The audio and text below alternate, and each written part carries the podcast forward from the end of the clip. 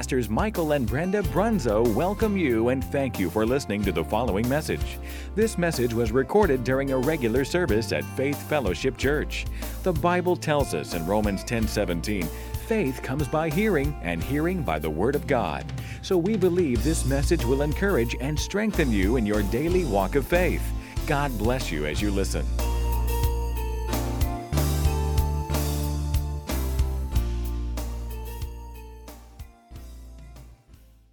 Hallelujah. I want to talk to you tonight about the gifts of the Spirit, the gifts of the Holy Spirit. And we're going to start reading in 1 Corinthians, the 12th chapter. We're going to read the first verse down through the 11th verse, and I'll be commenting in between. It says in 1 Corinthians 12:1, I'll be reading from the New King James Version. Now concerning spiritual gifts, brethren and sistren, I do not want you to be ignorant or unlearned. Uh, sometimes we uh, think ignorant is a bad word, but all it really means is that you're unlearned, that you need some knowledge in some area. And so Paul wants to teach us concerning spiritual gifts. He doesn't want us to be unlearned about them. He doesn't want us to be ignorant. And the word gifts here is in the original text comes from a word, a Greek word called charis, which is uh, which which actually means grace. And when charis becomes charisma, it depicts something that is given or imparted by grace. How many knows that uh, we don't deserve grace, we don't merit grace, we don't uh, work for grace, we can't earn grace. It's uh, just like the gifts of the Spirit. It is a gift. It's something that's given to us. So when charis or grace touches a person or touches a church, it always comes with visible manifestations. And that's why we don't pray for the gifts of the Spirit because we already have them. They've already been given to the church when Jesus ascended up on high. And so he departed, he imparted gifts unto men and women, of course. And uh, so it always comes with visible manifestations. So we pray for manifestations of the Holy Spirit. We already have the gifts. We already know he's here. We just want to see something manifested. And grace is never silent or invisible uh, when grace manifests itself, there's always something to see. And uh, we've always had a, the wrong impression about grace. We think it's undeserved merit, and uh, it, it is in a sense, but it's, it's also something that depicts power. Grace is powerful. Uh, Paul had a, a, messenger of Satan that was sent to buffet him. And I've heard a preacher, I, a matter of fact, I heard him the other day he was preaching on that very passage of scripture and he said Paul had a physical infirmity in his body and he asked the Lord to take it away three times and the Lord didn't do it. And uh, I don't believe it was a physical manifestation in his body. I think it is exactly what the previous scripture said that it was a messenger of Satan that was sent to buffet him or to hassle him or to give him a hard time everywhere he went. And uh, that was to keep Paul humble because he had a uh, such a vast knowledge and vast revelation of the Word of God that it would be easy for him to get the big head. And so uh, there was a, a, God allowed a, a, messenger from Satan to uh, keep him from getting the big head, to buffet him. And uh, when Paul asked God to remove it, God told him, My grace is sufficient for thee. He wasn't talking about my unmerited favor or you can handle it, Paul. He was talking about imparting into Paul uh, the power of grace so that Paul could deal with that thing himself. He didn't need the Lord's help. The Lord has given us all the authority that we need. And he's telling Paul that my grace, my power, my anointing, my ability that's imparted to you is sufficient for you to take care of this thing yourself. In other words, this is my words now, not in the Bible. He said, Don't be bothering me with it no more. That's why Paul asked him three times. Finally, the Lord told him, Forget it. You're on your own with this one, buddy, but you got my grace. So it's uh, an empowering supernatural touch that equips you with a supernatural ability to overcome something that you otherwise would not be able to overcome or something that you would not be able to do yourself. And this is where we get our name charismatics. It means that we believe ourselves to be graced by God uh, with the gifts of the Holy Spirit, or at least we place a significant emphasis on the gifts of the Spirit in our expression of worship. And uh, we believe the gifts of the Holy Spirit are intended to establish us, to reinforce us, to make us stronger, to help us grow so that we can bear much fruit for the glory of Jesus and for the advancement of the kingdom of God. Now, I was raised in a denominational church that didn't believe in the gifts of the Spirit. And they said that uh, they taught that the gifts were only for the early church to get it started and they taught that the gifts quit operating when the last apostle died. And uh, be honest with you, I never agreed with them or disagreed with them uh, because it really didn't make any difference to me. I'm just trying to keep myself out of hell. So uh, I was just gonna, I was just going along with it and not really sure exactly what to believe. And uh, of course, I know better now, and I would disagree with anyone who doesn't believe that the Holy Spirit or the gifts of the Holy Spirit are for the for today's church, the modern day church as they call it. Uh, if the gifts were necessary to start the church, then they're certainly necessary to sustain the church and keep it going for these last almost 2,000 years. And it's especially necessary, they're especially necessary to wrap up the church as we go into revival in these end times and get the church ready for the rapture.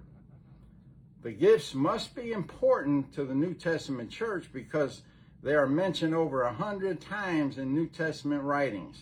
That's quite a bit. And uh, many denominations don't operate in the gifts of the Spirit for several reasons. And even the ones that do, most think that the gifts are optional and you can take them or leave them. And I not only believe that they're necessary for today, but I believe they're mandatory. I believe they're a requirement for the for a New Testament church to operate in the gifts of the Spirit and have manifestations of the gift of the Spirit. Uh, not just once in a while, not just on special Wednesdays or uh, the first Sunday of the month or something like that, but every time they meet together, the church, the body of Christ, there should be manifestations of the Holy Spirit. And if you read about the church in the book of Acts, you can see the gifts in full operation. You can see them in operation in Jesus' ministry, with the exception of tongues and interpretation. He didn't need tongues and interpretation. We need tongues and interpretation uh, after Jesus ascended. And uh, so they were tongues and interpretations for this dispensation in time. Uh, but people keep referring to the early church or the latter church. But we have to realize it's all one church. It's a blood bought church of Jesus Christ. It's the same New Testament church in the book of Acts as it is today. And a matter of fact, we're the same church that's, that was in the book of Acts or is in the book of Acts. As a matter of fact, we're still living out the book of Acts. We're the church that's in the book of Acts and we're a continuation of that church. We're not a latter church. They're not the early church. There's only one church of Jesus Christ and we're all the same. And the church has lost so much from uh, that time in the book of Acts to the time that we're living in now through uh, denominational teaching and denominational thinking. And we've got, got to the place where the uh, it's been watered down so much that we can't tell uh, our church from the church that's in the book of Acts. And uh, what we try to do is we like to mirror ourselves after the book of Acts. If if we see something in the book of Acts or something in the church that's described in the book of Acts, then we know that that should be going on in our church as well. And that includes the gifts of the spirits. The Spirit includes signs and wonders. It includes miracles. It, it includes everything that we've seen in the book of Acts. We should be a continuation of that. Besides, the gifts of the Spirit couldn't have ceased when the last apostle died, like I was told, because Apostle Paul tells us in Hebrews 3 1, Wherefore, holy brethren, partakers of the heavenly calling, consider the apostle and high priest of our profession, Christ Jesus. So we know the last apostle isn't dead. He's still alive. He's seated at the right hand of the Father in heavenly places, far above all principalities and powers and might and dominion and every name that is named. He's alive and he's well, and he's the last apostle. Hallelujah. As long as he's alive, the gospel bells are ringing, and all the gifts of the Spirit or the manifestations of the gifts of the Spirit are operating in spirit filled churches that believe in them and desire them. Hallelujah. So Paul said, now concerning spiritual gifts or gifts of grace, because charis means grace. So he says, brethren, I do not want you to be ignorant or unlearned. So why would Paul say that if the gifts of the Spirit aren't for today? Why would there be a hundred uh, over a hundred times? Actually, it's a hundred and three times that the gifts of the Spirit are mentioned in the New Testament writings. Why would that be if they're not for today? If they're not relevant to the church today, then why would he even care? Why would he want us to be learned about him? Why would he give us all this information about him? I mean, uh, if there are things in the Bible that aren't relative to today, then that would mean that the Bible is just a simple history book. But we know it's not. Uh, uh, people think that uh, the Bible is a history or a record of the world, but it's not. It's a record of man. The Bible starts in Genesis with the recreation of the earth and the creation of Adam and Eve by God. And, and so it's a record of man. It's not a record of the, the earth. The earth is billions of years old, but if you go back to where Adam and Eve was created to this time, you're looking at six six thousand years, approximately six thousand years. So it's not that. It's not a history book. There's history in it, but this book is alive. The, the word of God is quick and powerful, sharper than any two-edged sword, piercing even uh, to the dividing asunder of soul and spirit and of the joints and marrow, and it's a discerner of the thoughts and intents of the heart. This word is alive, it's active, it's energized, it causes things to change, it causes things to happen. History books don't do that. And then in verse 2, Paul says, you, you know that you were Gentiles carried away to these dumb idols, however you were led. So uh, he's talking to people uh, in the Corinthian church that came from all kinds of different backgrounds. Uh, they came from prostitution. They came from uh, uh, really uh, they were sex slaves, they were scoundrels, there were thieves, there were all kind of people. And when Paul started the church in Corinth, these are the people that came to his church. These are the people that he drew. And so they were all at one time idol worshippers and things like that. And Paul's telling them that you were carried away to these dumb idols, however you were led. In other words, you was following every single message on different idols, and this idol is this, and this idol is that. And uh, but what he's saying now is that I make known to you that no one speaking by the Spirit of God calls Jesus accursed, and no one can say that Jesus is Lord except by the Holy Spirit. And I learned that this was a practice amongst the Jews to call Jesus. The word was anathema or or anathema, uh, which actually meant a curse. So uh, they were in the practice of calling Jesus a curse and the works that he did a curse. And it meant that whoever they called a curse, and especially Jesus, it meant that they were so abominable that they, it wasn't even fit for them to live on the earth. It was a bad thing to call somebody a curse. And uh, it was an early practice amongst the heathen persecutors that were forcing believers to call Jesus accursed.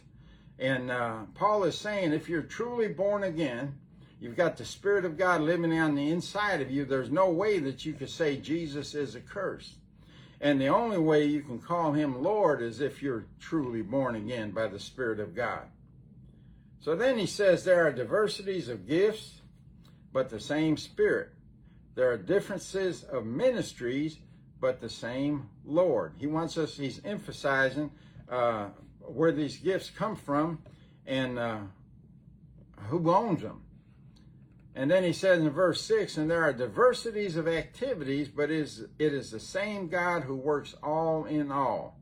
So uh, no matter what the gift is, or the administration of it, or the diversity of it, or, or the uh, uh, uh manifestation of it, it all comes from one source, and that's God. So the gifts of the Spirit manifest in our lives, and this is why I feel they're so necessary for the church. They manifest in our lives uh, to profit withal, and they manifest in our life as a benefit. Uh, we have in Psalm 103, verses 2 and 3, it says, Bless the Lord, O my soul, and forget not all his benefits, who forgiveth all thine iniquities, who heals all your diseases. So it's telling us that uh, salvation and healing are a benefit. saving and healing us is a benefit of God. But that's not the only benefits. If you read the Psalm uh, through the end of the of Psalm uh, 103, he lists a whole bunch of more benefits uh, of being born again and having God as our Father and we as children. And uh, here it's telling us that the manifestation of the gifts of the Spirit are added benefits to the church. Uh, these every time the Spirit manifests Himself in the church service or anywhere else, He can manifest Himself in Kroger, and somebody could get healed. A miracle can take place. You can have a word of wisdom or a word of knowledge that really helps somebody and uh, shows them the goodness of God and opens their heart to the gospel. There's all kinds of things that the Holy Spirit can do that could benefit us or profit us or benefit and profit the person that He's ministering to through these gifts. And uh, so he, God wants us to enjoy his benefits. Uh, you know, you get a job, and one of the first things you want to know is uh, what are the benefits? Is there health insurance? Is there paid vacation? Is there time and a half for over eight hours? And all these different benefits. We look for the benefits. Amen. And so God is telling us He's got many benefits for us. But you know what? If you don't know what the benefits are, you're never going to cash in on them. You're never going to profit from them. And you're never going to have them operating in your life. And that's why Paul says, I don't want you ignorant because there's a lot of profit in the gifts of the Spirit. There's a lot of benefits in the gifts of the Spirit. When someone gets healed in a service or God works a miracle or he speaks a word to us, it's for our profit and it's for our benefit every time. Then in verse 8 it says, For to one is given the word of wisdom through the Spirit, to another the word of knowledge through the same Spirit, to another faith by the same Spirit, to another gifts, plural, gifts of healings by the same Spirit, to another the working of miracles, to another prophecy, to another discerning of spirits, to another different kinds of tongues to another interpretation of tongues. And then in verse 11 it says, But one and the same Spirit works all these things. All these gifts, all these manifestations are working by one Spirit. That's the Holy Spirit of God. But it says, distributing to each one individually as he wills. So each and every one of us can operate the gifts of the Spirit. Therefore, every single believer, the only qualification is that you're born again. And if you're born again, you have the Holy Spirit living inside of you. So every one of us has a spiritual gift that's been imparted to us, and we're equipped with spiritual gifts. So uh, if you're born again, you qualify. And the Holy Spirit's living inside of you, and he is the owner of all the gifts. And so it stands to reason that he would manifest himself through you as a believer. And so he's able to do that through you as he wills. But you, so you have the potential to impart spiritual gifts or the benefits of them to others. Uh, a lot of people think that these gifts are for the fivefold ministry. They're not for the lay person. I don't know enough. And you know, God doesn't show me that kind of favor. No, they're for everybody. He said each one. And so uh, you might wonder why we don't see more manifestations of the, the gifts of the Spirit in the church. And I'll give you a few reasons. This is by no means all of them. But number one, we must desire spiritual gifts. Paul said, desire spiritual gifts. And so if you don't desire him, the Holy Spirit is not going to force himself on you. He's not going to make you operate in a, in a spiritual gift. He's just going to pass over you and go to somebody that's that desires for the gifts to operate in their life.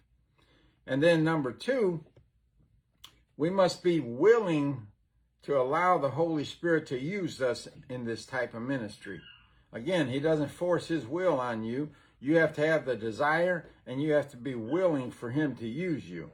And then number three, and this is a tough one, you must have enough faith and confidence to step out in faith and obey the Holy Spirit when he does want to move through you.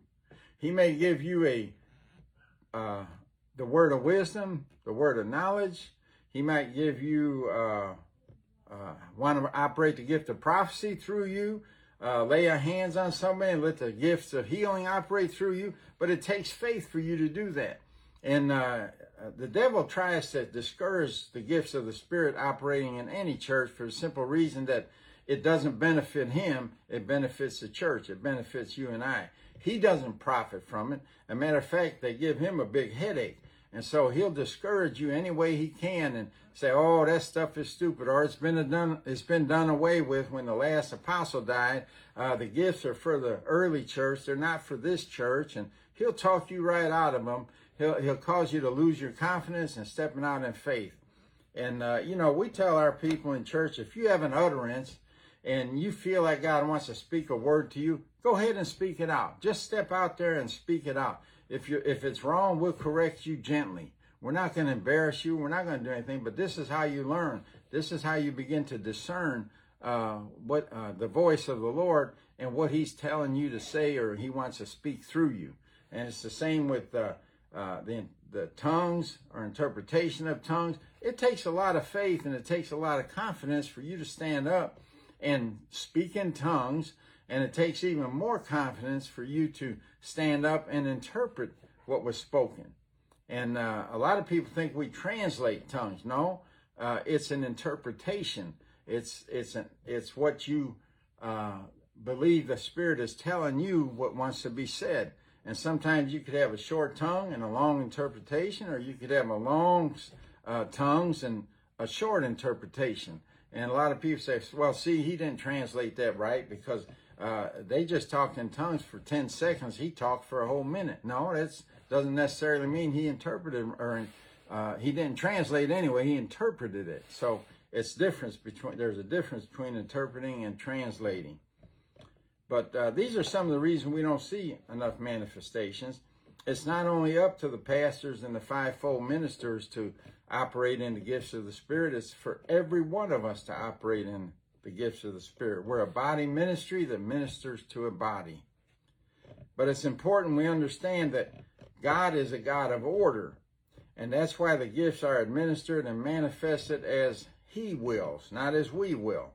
And trust me, we will not be fair in the administration or the distribution of the gifts of the Spirit.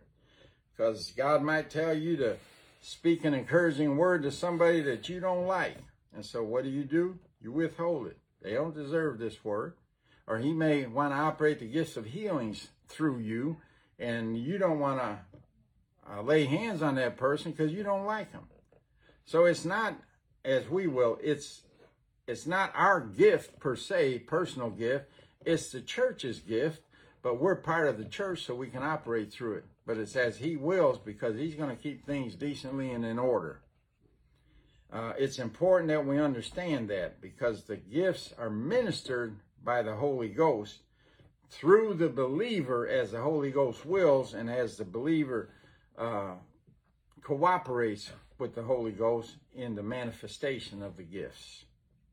These are really important for the body of Christ. I really believe it, especially in, in these last days. If we're going to have an end time revival, and we are, then we're going to need the operation of the gifts of the Spirit because they profit all of us. They uh, build up the church. Uh, they enhance the kingdom of God. I mean, there's all these benefits of the gifts of the Spirit operating in our churches, and the devil's going to fight tooth and nail to keep us from, from operating in those gifts. But let's look at a couple of them. I don't know how much time we got left. My atomic clock back there, and I know why they call it atomic. It blew up, and I don't know what time it is right now, but uh, we'll keep going for a few minutes anyway. Let's look at uh, the first gift of the Spirit. It's the word of wisdom. And uh, we must understand that it's not saying wisdom. Yeah, God's not giving you wisdom as a gift, He's giving you the word of wisdom. And it's a supernatural revelation or a design or a divine answer or solution for a particular event or a particular set of circumstances. And the Holy Word, the Holy Ghost will give you the word of wisdom to solve problems and situations that you have no answers for by natural means. And that word that was uh, uh, translated from the Greek uh, the word is logos or logos, uh, which means fragmentary. In other words, so rather than getting the full answer for something, we're only getting fragmentary information. That's why it's called the word of wisdom. It's not called the gift of wisdom. It's called the gift of the word of wisdom. We're just going to get a small part of something. Uh, Paul said we see through a glass darkly. And so, you know, we're seeing through the glass, but we're not seeing everything. And so you get a fragment of supernatural insight into a specific problem or situation. And it's wisdom because it delivers an answer to a pressing need or a pressing problem that you don't have. You don't have the answer to. And so it could happen anywhere, anytime. It could happen in church or a meeting. It could happen at home. It could happen while you're driving in the car. It can happen at Kroger. Uh, it could happen while you're in prayer, while you're reading. There's no uh, set way that the word of wisdom comes or the gifts operate. They belong to the church, but they'll operate outside of the church if you'll use them. But anyway, suddenly a word of wisdom comes to you, and you receive just a fragment of information. It's not everything you need to know, but it's exactly what you need to know at that particular moment. And it enables you to answer a pressing need or question or a certain situation. You can come up with the solution for a certain situation. Uh, if you'll turn to Acts chapter 27, there's a good example of it right there. Paul is on his way to Rome to stand before Caesar to defend himself for some trumped up charges that the Jews brought against him. And uh, because he was a Roman citizen it, and things weren't going right good for him in, in the courts, he appealed to Caesar. And so they're sending him to Caesar. That's the right of a Roman citizen. And he's going to stand before Caesar. But anyway, they're sailing. This is a bad time for sailing. As a matter of fact, Paul told them this is not a good time to sail. Let's park in a in a port in, in a safe haven and wait for favorable winds and favorable weather. But they insisted on on pushing on, and as a result, the the ship was in these storms and and these uh, tempests and all this stuff and rough seas for many days, and it's being beaten and battered. It's falling apart, and everybody on the ship thinks they're going to drown which had not been for an act of God, they probably would have drowned. But uh, in Acts 27 24, it says, For there stood by me, or 23, for there stood by me this night the angel of God, whose I am, and whom I serve, saying, Fear not, Paul, thou must be brought before Caesar, and lo, God hath given thee all them that sail with thee. God told uh, Paul that he stand before kings and he would stand even before Caesar. And uh, what's interesting here is it says that uh, it was the angel of God whose I am and whom I serve. Well, that's none other than the Lord Jesus Christ himself. That's the angel of God. Paul would never say that uh, he, he belonged to an angel or he served an angel. There's been a lot of false doctrines come out of this passage of scripture, and that's where we got into angel worship and all this other baloney because people don't uh, meditate on the word. They don't uh, rightly divide the word. They grab a scripture like this and they run off and build a doctrine with it. But Paul was was saying that uh, the angel of God it could be no other than Jesus Christ, the one that he serves and the one who he belongs to. And, he, and that angel of God, Jesus, told him, Fear not, Paul, thou must be brought before Caesar. And lo, God, my Father, hath given thee all them that sail with thee. In other words, uh, we're not only going to preserve you, Paul, but we're going to preserve everybody on this ship. And he gave further instructions, said everybody has to stay with the ship. They can't jump off, take a lifeboat, or anything like that. They have to stay with the ship, and they'll all be saved. So God gave Paul, through Jesus Christ, a word of wisdom. He didn't show him the whole picture. He didn't uh, tell him how they're going to be saved or what they'd have to go through. Paul just received a fragmentary part of the whole picture, a fragmentary, fragmentary part of the uh, information. But it was a word that gave him wisdom that answered that pressing question and, and fulfilled that need that they had at the moment and that was what's going to happen to us, what's going to happen to the ship. And then we have the word of knowledge. I can see we're not going to get through. Maybe might you might get through three altogether. We'll see, but the word of knowledge, same word translated from the word logos, the word, the logos of knowledge. Again, it's fragmentary, but it's a supernatural revelation of knowledge or insight into something that you had no way of knowing by natural means. Uh, it's something that no one told you about. You didn't read about it or see it on the news. It just came to you. And again, it wasn't a whole picture, it was just fragmentary.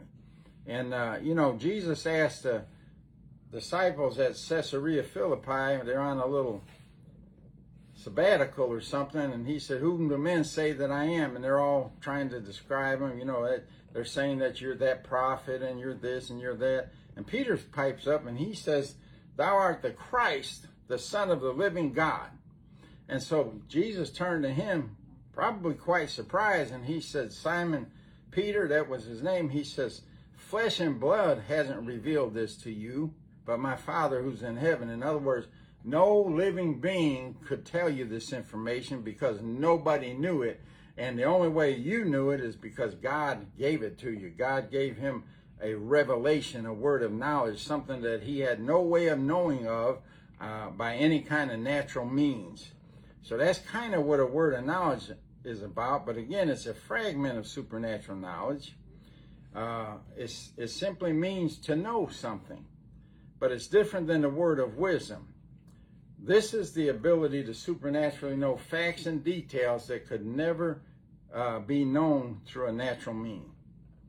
And see, God knows facts and details about all of us and about situations and people that He would like to impart into a believer that they could share that with somebody.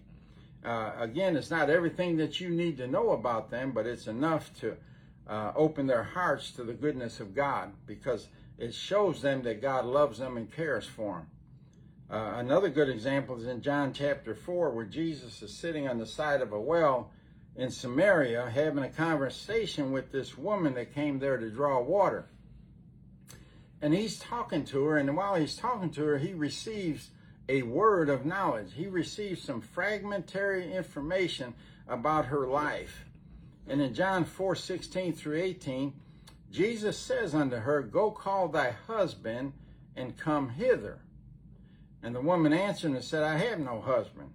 And Jesus said unto her, Thou hast well said. He says, You got that right, uh, that you have no husband, for thou hast had five husbands, and him who thou now ha- him whom thou now hast is not thy husband. In that saidest thou truly. So in other words, he he was given a word of knowledge, some fragmentary information about this woman's life, and uh, but when he told her that, it opened her heart to the goodness of God because uh, her knowing that God cared enough about her or loved her enough to minister to her, it actually turned her life around and she became uh, somewhat of an evangelist. She went about telling everybody who the Messiah was and how God had touched her, and she became a tremendous witness for, for the kingdom of God. And uh, uh, I, I can tell you that's how I got into the kingdom of God, uh, or really born again. Uh, is we went to this little old country church, a Pentecostal church, and the pastor called me up there to pray for me. And when he did, he told me some things that he had no way of knowing. He he told me about uh, my mother. She was uh, my mother had a terminal illness, and he told me that God is touching your mother and healing her of that illness. Now, he had no way of knowing that about my mother. He told me things about myself that I hadn't even told my wife or anybody else. I knew that he had no natural means of knowing that or na- no natural way of finding that information out. Uh, we didn't even have Google back then. So uh, I knew it was God speaking through him. And man, it opened my heart to, to God. It showed me the goodness of God and that God cared enough about me to take time out of his busy day running the universe to minister to little old me. And I'm telling you, that turned my life completely around. That was a word of knowledge that my pastor gave me at that time. but it was a fit word spoken in the right season because I had already made up my mind. If I made it out of that church alive, I was never going back. But I'm telling you, that changed my life. It changed my mind. And uh, I've been going ever since. So these gifts are valuable. So if that gift of the Spirit didn't manifest, or it's not for today, or it's not for the latter day church, I wouldn't be here today. I don't know where I'd be. Probably uh, six feet under, pushing up daisies, because I certainly wouldn't be here here today. But anyway, uh, then we have the gift of faith, and I think this is all we're going to have time for tonight. But this is the supernatural ability to believe God without human doubt, without human unbelief, and without human reasoning in the mind. The mind is where we talk ourselves out of supernatural events. You know, we just uh, begin to think it over and try to get logical about it, and we try to think logically, and and we come to the conclusion that this can't possibly work. And that's because we're thinking by natural means, and uh, uh, everything the gift the gifts of the Spirit does is supernatural. These are not natural gifts; these are supernatural. So, if you don't think on that plane, the supernatural plane, you're going to talk yourself out of things. Uh, so it's a supernatural impartation that enables you to believe God in spite of all the other circumstances. And it's not talking about our everyday faith that comes by hearing and hearing by the word of God, Romans 10 17.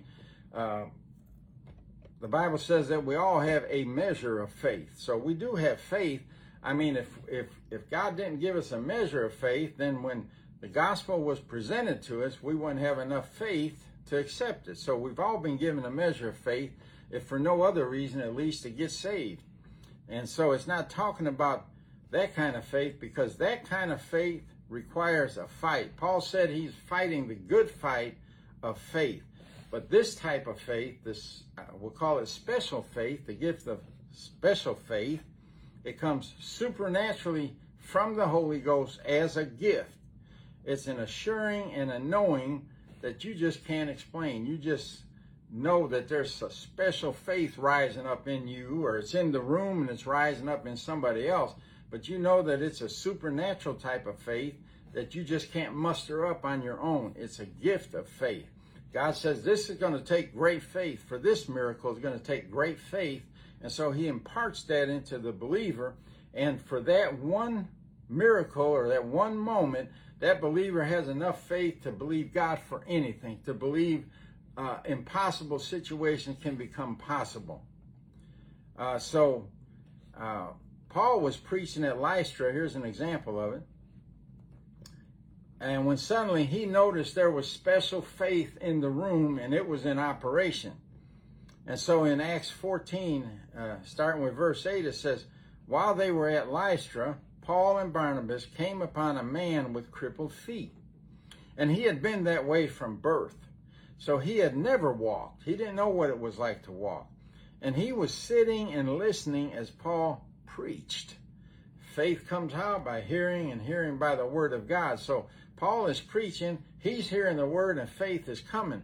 But then all of a sudden, Paul realized that there was a special faith in the room uh, because this man didn't have enough faith to believe God to heal his crippled feet yet. He hadn't, he hadn't been in the Word that long. He hadn't been hearing the Word that long to accumulate that type of faith. So Paul recognized that there was special faith, that the gift of faith was in the room.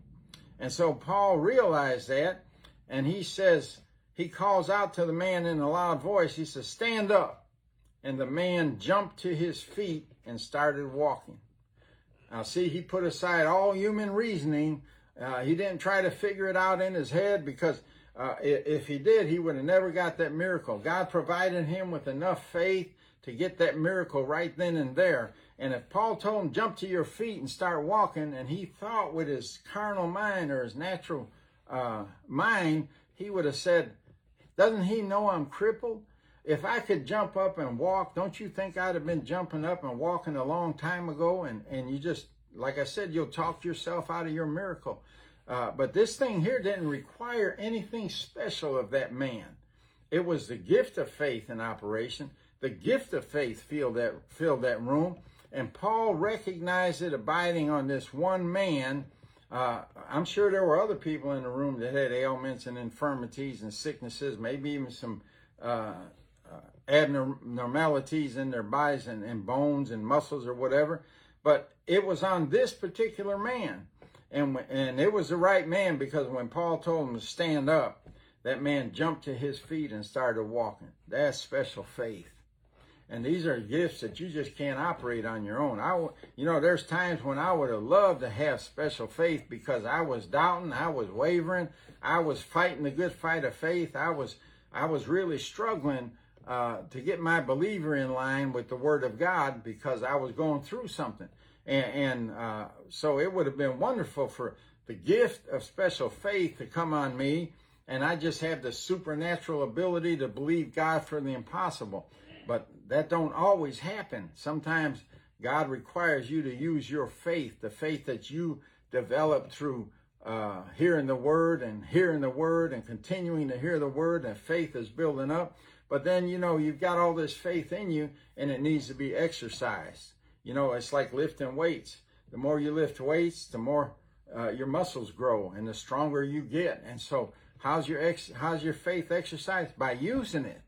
And, and you know, when when uh, something comes along that uh, needs to be changed in your life, like a sickness or an illness of some type, or uh, it could be a financial problem, it could be a uh, problem that you need wisdom for. You can believe God for it, and you can believe Him with the faith that was given to you and the faith that you bring by hearing the Word and by exercising it. You can use your faith for the trials that you go through. I preached recently on the uh, fourth man in the fire, the three Hebrew children that were thrown into the burning fiery furnace that was heated seven times hotter than it normally was, so hot that the guys that threw them into the fire, they got burned up and died. The flames came out of the furnace, licked them up, and killed them. That's how hot it was. But then the king noticed that those three guys were walking around in the fire, which means that the the uh, bonds is the only thing that burned off of them. The ropes that they had them tied with is the only thing that burned off of them. They're walking around in the fire, and the king noticed a fourth man in the fire, and he was brighter than the fire itself, and he said that this looks like the Son of God. And that's exactly who it was. Jesus got into the furnace with them. And uh, but you know, it took great faith and preparation for the Hebrew children that were thrown into the fire to be able to do that because they had testified for God and they stood their ground and they said, King, we're not going to bow to you or anybody else. So you can throw us in there if you want to. But if even if you don't throw us in there, we're still not bowing our knee to any idol that you made. And we're not bowing our knee to you because we only serve the one and only true God. And I believe it was that testimony and uh, the fact that they claimed the word of God and went into that furnace trusting in God, they didn't care one way or the other. If they got burned up, they'd been in heaven anyway. But they went in there trusting God and God showed up. That took faith for them to do that. They could have denied their faith. And when the music started playing, they could have bowed their knee to that false idol, that false God that, that Nebuchadnezzar made of himself, the golden image. And uh, they could have lost everything. And if they would have got thrown in the furnace or, or anything like that, which represents trials and tests, they would have burned up. And so sometimes you got to use your faith and you got to believe that God is with you. And, uh, you know, we've done this for the past several, well, we've done it all our life, but really, we really hit hard here in the past several months for, since March something, uh, with the trial that we went through. But you know, uh, and I describe myself as going through the fire, and and the fourth man was in the fire with me. Jesus was in that fire with me, and I could feel His presence. I felt His assurance. I had the confidence that I was going to make it out of that fire, and that's exactly what happened. And so, uh, you know, I give God all the praise and glory. Uh, one of these days, I'll be able to tell the whole story and uh, explain some things that I haven't been able to yet, but you know, I don't, I'm not this crazy preacher that preaches with a hat on. I'm, I'm wearing this hat for a reason. and we haven't shared all of that with everybody. But uh, I might just give you a short version of it. Uh, I went through cancer, chemo treatment, lost all my hair, and uh, believed God through the whole thing. And uh, God healed me. Uh, last Friday, we got a uh, PET scan, and uh, the doctor read it, said we're cancer free. Praise the Lord. I give all the glory to God. Thank God for the doctors and, the, and modern medicine and all that stuff. But God is the healer, and uh, I, I, trusted in the doctors that I was sent to. I trusted in the medications that I was given. Uh, but my my real trust was in the Lord to heal me, and He did. And uh, the Bible tells us that you know when when we believe, trust, adhere in Him, that will not be disappointed or ashamed. And I'm certainly not disappointed, and I'm certainly not ashamed of the one that I serve. He's my healer. Hallelujah. Well, God bless you. I don't know when, maybe next Wednesday we'll pick up here uh, after the the gift of special faith and look at the other six and some other things. But uh, start meditating on this passage of Scripture. Go to 1 Corinthians 12, 1 Corinthians 14, Romans 1, and, and start looking at the different things that Paul has to say about the gifts of the Spirit. Start meditating on them, start praying and asking God uh, to use you. Start desiring spiritual gifts, in other words, because God is going to use you if you do. God bless you. We love you. We'll see you. Sunday will be in person services, and uh, we'll see you then. And then next Wednesday, we'll continue this teaching. God bless you. We love you and appreciate you.